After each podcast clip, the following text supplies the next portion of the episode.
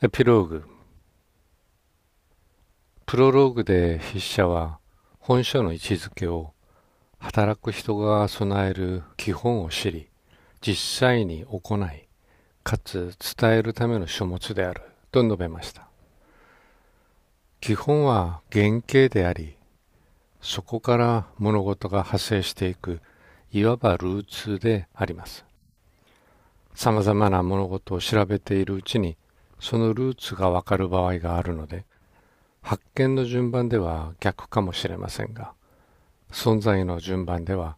基本が応用より先であることに間違いはありません。そういった意味から筆者は基本を知り、行う、伝えることは回帰であると考えています。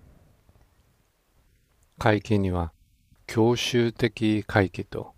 螺旋的回帰があるのではないでしょうか。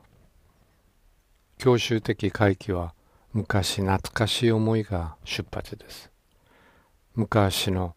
厳しいが心優しい無口な上司は父を思い起こさせるものであり、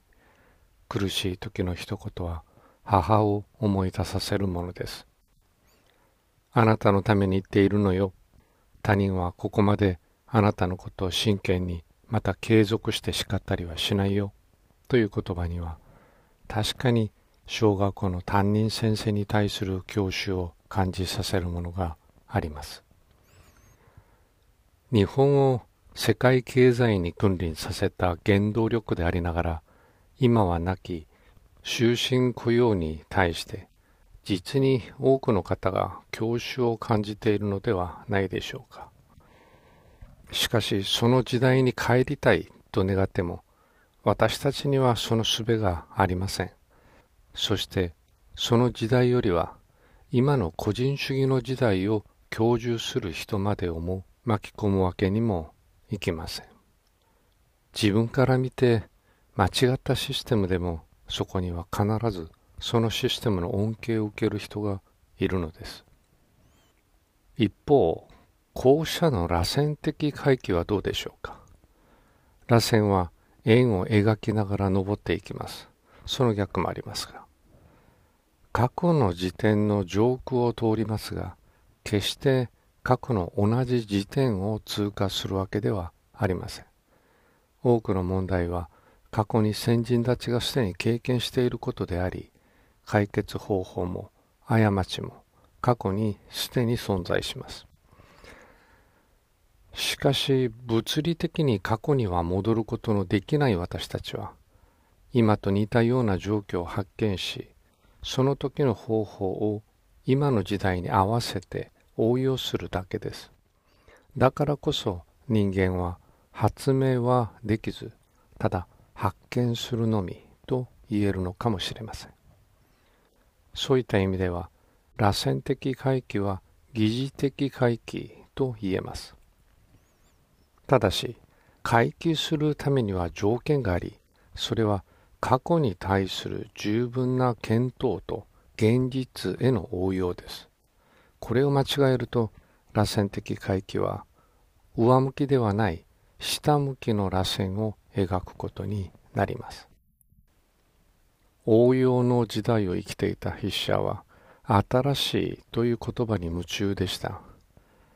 過去のことを球体以前な出来事として捉えていました。過ぎ去った、古いという言葉を用いながら、どこかで過去を卑下していました。過去につながる改良、改善、発見よりは、開拓、開発、発明が好きな言葉でした。そんな筆者に大きなターニングポイントがありました。それは1993年庄司義則先生と出会った時です。当時筆者は日本を離れアメリカに渡り、そして再び日本に戻った時であり、全く新しい分野である産業保険に入門したばかりでした。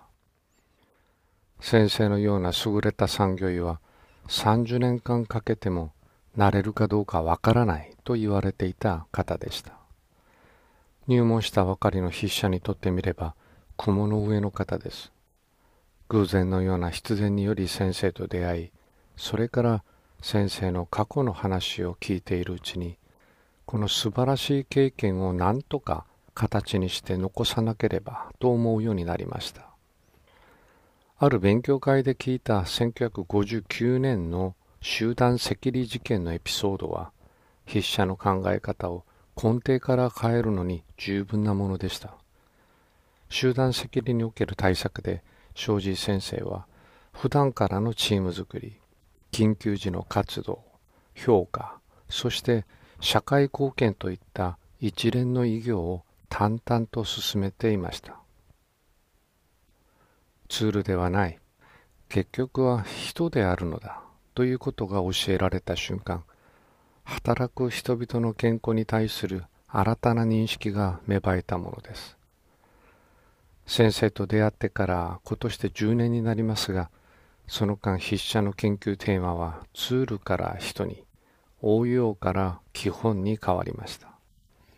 筆者にできたことは、庄司先生が行った様々なプロセスに名前を付けただけのことであると、ここで告白しなければなりません。2002年、9年間の先生の教えを受け、働く人々の健康に配慮する必然性、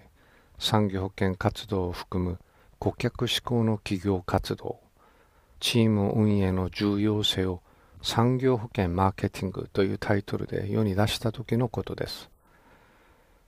庄司先生は推薦文の中で新しい息吹、世界で初めて、画期的という身に余る言葉を書いてくださいました。本書のエピローグで筆者は慎んで庄司先生から頂戴した言葉を願わくば上向き螺旋的回帰としてお返ししなければなりません。また、応用の時代、新しい時代を生きておられる読者の皆様には、10回にわたって至らない筆者とお付き合いしてくださったことに感謝するとともに、過去に目を向ける重要性を知っていただき、実際学んでいただき、さらにそれを次世代に伝えていただきたいと切に願っております。本書は完璧なチームを目指すというよりは、むしろ基本を大切にするチームを目指すものであります。皆様の所属するチームの中にすでに存在している基本に気づいた上で、本書が提案する基本とうまく調和させること、そしてそれを実行する人はまさしく皆様であります。そしてその過程を残し次世代に伝える人もまた皆様であることを申し上げたいと思います。最後に人生の先輩たちにお願いがあります。皆様の経験は今を生きる私たちには何よりも重要な情報であり、上向き螺旋を描くための根幹でもあります。そのために私たちは小先輩たちの悩みと失敗までも知る必要があります。小先輩たちの目に映る私たちは確かに至らないところが多いですが、基本を知るまでの過程と、その基本を知った上で実践した際の過程をぜひ私たちに託してくださることを心よりお願い申し上げます。2003年8月29日、工業都市から環境都市へと螺旋を描く北九州市にて、ジャン・トゥ・ソプ。